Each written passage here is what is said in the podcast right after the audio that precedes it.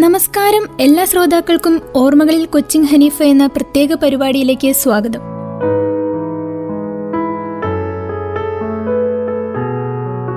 മലയാള സിനിമയുടെ എക്കാലത്തെയും പ്രിയതാരം ചിരിയുടെ മുതലാളിയായി മാറിയ കൊച്ചി ഹനീഫ മൺമറിഞ്ഞിട്ട് ഇന്നേക്ക് പന്ത്രണ്ട് വർഷം. വില്ലനായി ഹാസ്യതാരമായി മാറി മലയാളികളെ ഒരുപാട് ചിരിപ്പിച്ച താരമാണ് കൊച്ചിൻ ഹനീഫ.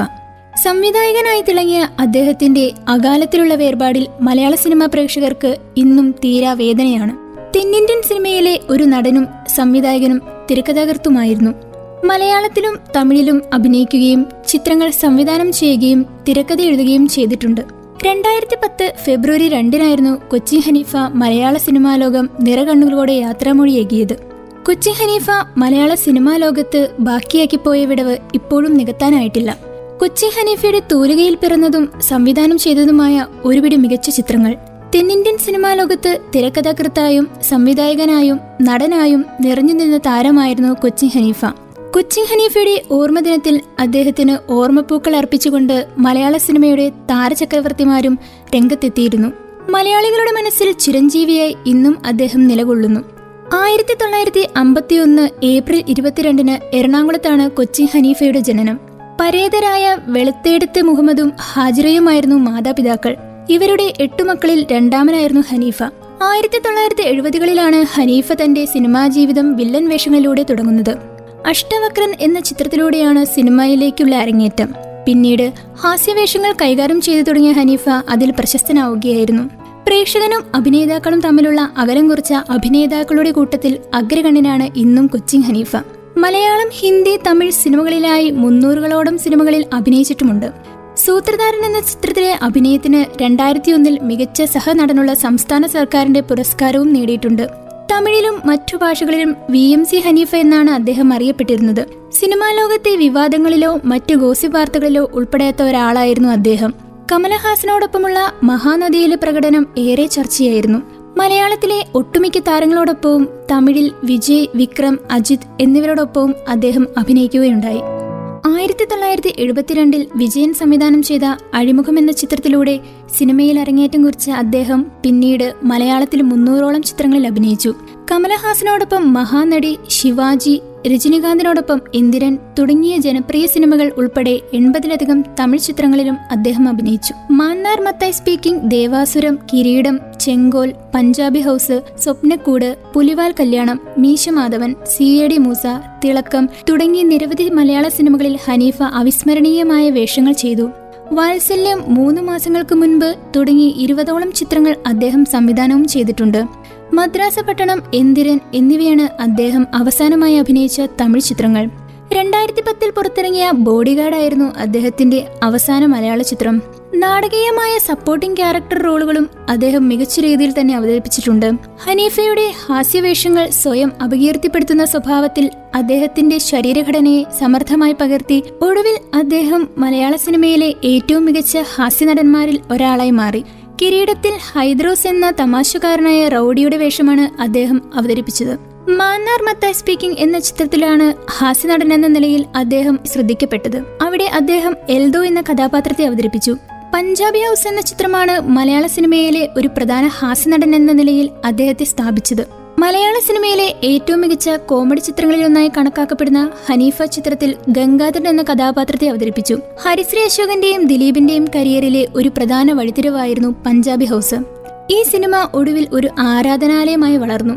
അശോകനും ദിലീപും ചേർന്ന് ഹനീഫ ഒടുവിൽ മലയാള സിനിമയിൽ ഒരു വിജയകരമായ ത്രയം രൂപീകരിച്ചു.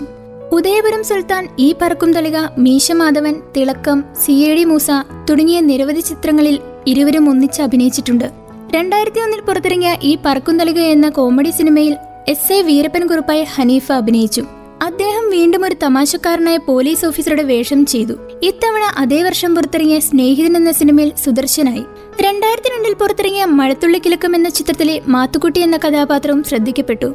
രണ്ടായിരത്തി രണ്ടിൽ പുറത്തിറങ്ങിയ മീശമാധവൻ എന്ന ചിത്രത്തിലെ ഹനീഫയുടെ ത്രിവിക്രമൻ എന്ന കഥാപാത്രം ഏറെ ശ്രദ്ധിക്കപ്പെട്ടിരുന്നു. ആ വർഷത്തെ ഏറ്റവും കളക്ഷൻ നേടിയ ചിത്രമായിരുന്നു അത്. പിള്ളേച്ചൻ പട്ടാളം പുരുഷു എന്നീ കഥാപാത്രങ്ങളും ശ്രദ്ധിക്കപ്പെട്ടിരുന്നു.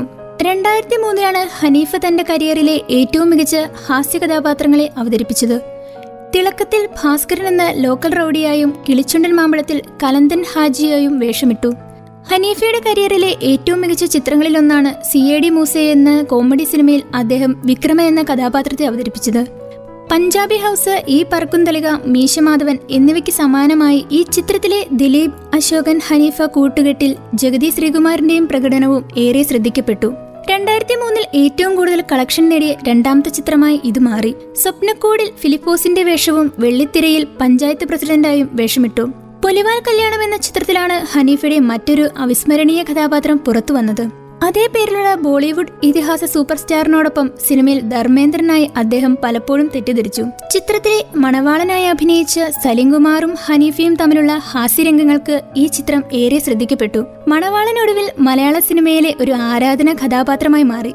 രണ്ടായിരത്തി ഒന്നിലെ മികച്ച രണ്ടാമത്തെ നടനുള്ള അവാർഡും അദ്ദേഹത്തിന് ലഭിച്ചു.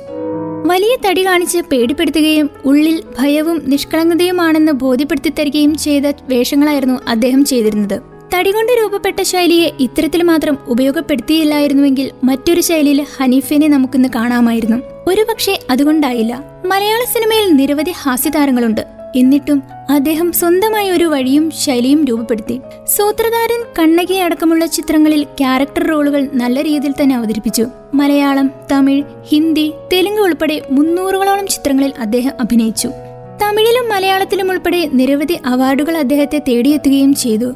പോലീസ് ഗുണ്ട വേഷങ്ങളും അതിലെ മണ്ടത്തരങ്ങളും ടിപ്പിക്കൽ ബഫൂൺ വേഷങ്ങളും എന്ന് വേണ്ട തന്നെ തേടി വരുന്ന ഏത് വേഷത്തോടും ഒരു നടന്റെ സത്യസന്ധത ബാക്കി വെച്ച് കൊച്ചിൻ ഹനീഫയും വിടവാങ്ങി ഇത്ര അടുത്ത ബന്ധമുണ്ടായിരുന്നു എന്ന് താരങ്ങൾ അനുസ്മരിക്കുമ്പോഴും പലരുടെയും വേർപാടുകൾ അവയുടെ കാരണങ്ങൾ രോഗതുരകൾ എപ്പോഴും അറിയാതെ പോകുന്നു. തലശ്ശേരി സ്വദേശിനിയായ ഫസിലയാണ് ഹനീഫയുടെ ഭാര്യ. ആയിരത്തി തൊള്ളായിരത്തി തൊണ്ണൂറ്റിനാലിലായിരുന്നു ഇവരുടെ വിവാഹം. ഇവർക്ക് സഫ മർഫ എന്നിങ്ങനെ രണ്ട് പെൺമക്കളുണ്ട്. ഇരട്ടകളായ ഇവർ രണ്ടായിരത്തി ആറിലാണ് ജനിച്ചത്. ഹനീഫ മരിക്കുമ്പോൾ ഇവർക്ക് മൂന്നര വയസ്സേ ഉണ്ടായിരുന്നുള്ളൂ. അവസാന കാലത്ത് ഗുരുതരമായ കരൾ രോഗം ബാധിച്ച് പൊറുതിമുട്ടിയ ഹനീഫയെ രണ്ടായിരത്തി പത്ത് ജനുവരി അവസാന വാരത്തിൽ Chennai Sri Ramachandra institute of medical science ആശുപത്രിയിൽ പ്രവേശിപ്പിച്ചു. തുടർന്ന് അദ്ദേഹത്തിന്റെ ആരോഗ്യനില വഷളാവുകയായിരുന്നു. ഫെബ്രുവരി രണ്ടിന് വൈകിട്ട് മൂന്ന് നാൽപ്പത്തഞ്ചോടെ അന്തരിക്കുകയും ചെയ്തു. ചലച്ചിത്ര രംഗത്തെ സഹപ്രവർത്തകരും ജനപ്രതിനിധികളും സാധാരണക്കാരുമടക്കം ആയിരങ്ങൾ അദ്ദേഹത്തിന് അന്ത്യാഞ്ജലികൾ അർപ്പിക്കാനെത്തി തന്റെ ശരീരവും രൂപഭാവവും വെച്ചുള്ള കഥാപാത്രങ്ങളെ അവതരിപ്പിക്കാനാണ് കൂടുതലും ഹനീഫയെ സിനിമാലോകം അന്വേഷിച്ചത്. ചെയ്തു വെച്ച കഥാപാത്രങ്ങളിലൂടെ ഇനിയും ഒരുപാട് കാലം ജീവിക്കാൻ കഴിയുന്നത് ഒരു നടന്റെ ഭാഗ്യമാണ്. എവിടെയോ ജനിച്ച് എവിടെയോ മരിച്ചു പോകുന്ന സാധാരണക്കാരൻ പ്രേക്ഷകനേക്കാൾ ആ അർത്ഥത്തിൽ ഹനീഫയും മറ്റു പലരെയും പോലെ ഭാഗ്യവാനുമാണ്. അതുല്യനായ പ്രതിഭ കൊച്ചിൻ ഹനീഫയുടെ സ്മരണകൾക്ക് മുൻപിൽ ഓർമ്മപ്പൂക്കൾ അർപ്പിച്ചുകൊണ്ട് ഇന്നത്തെ പ്രത്യേക പരിപാടി ഇവിടെ പൂർണമാകുന്നു. ഇത്രയും നേരം നിങ്ങളോടൊപ്പം ഉണ്ടായിരുന്നത് ഞാൻ കീർത്തി. തുടർന്നും കേട്ടുകൊണ്ടേയിരിക്കൂ radio Mangalam ninety one point two നാടിനൊപ്പം നേരിനൊപ്പം.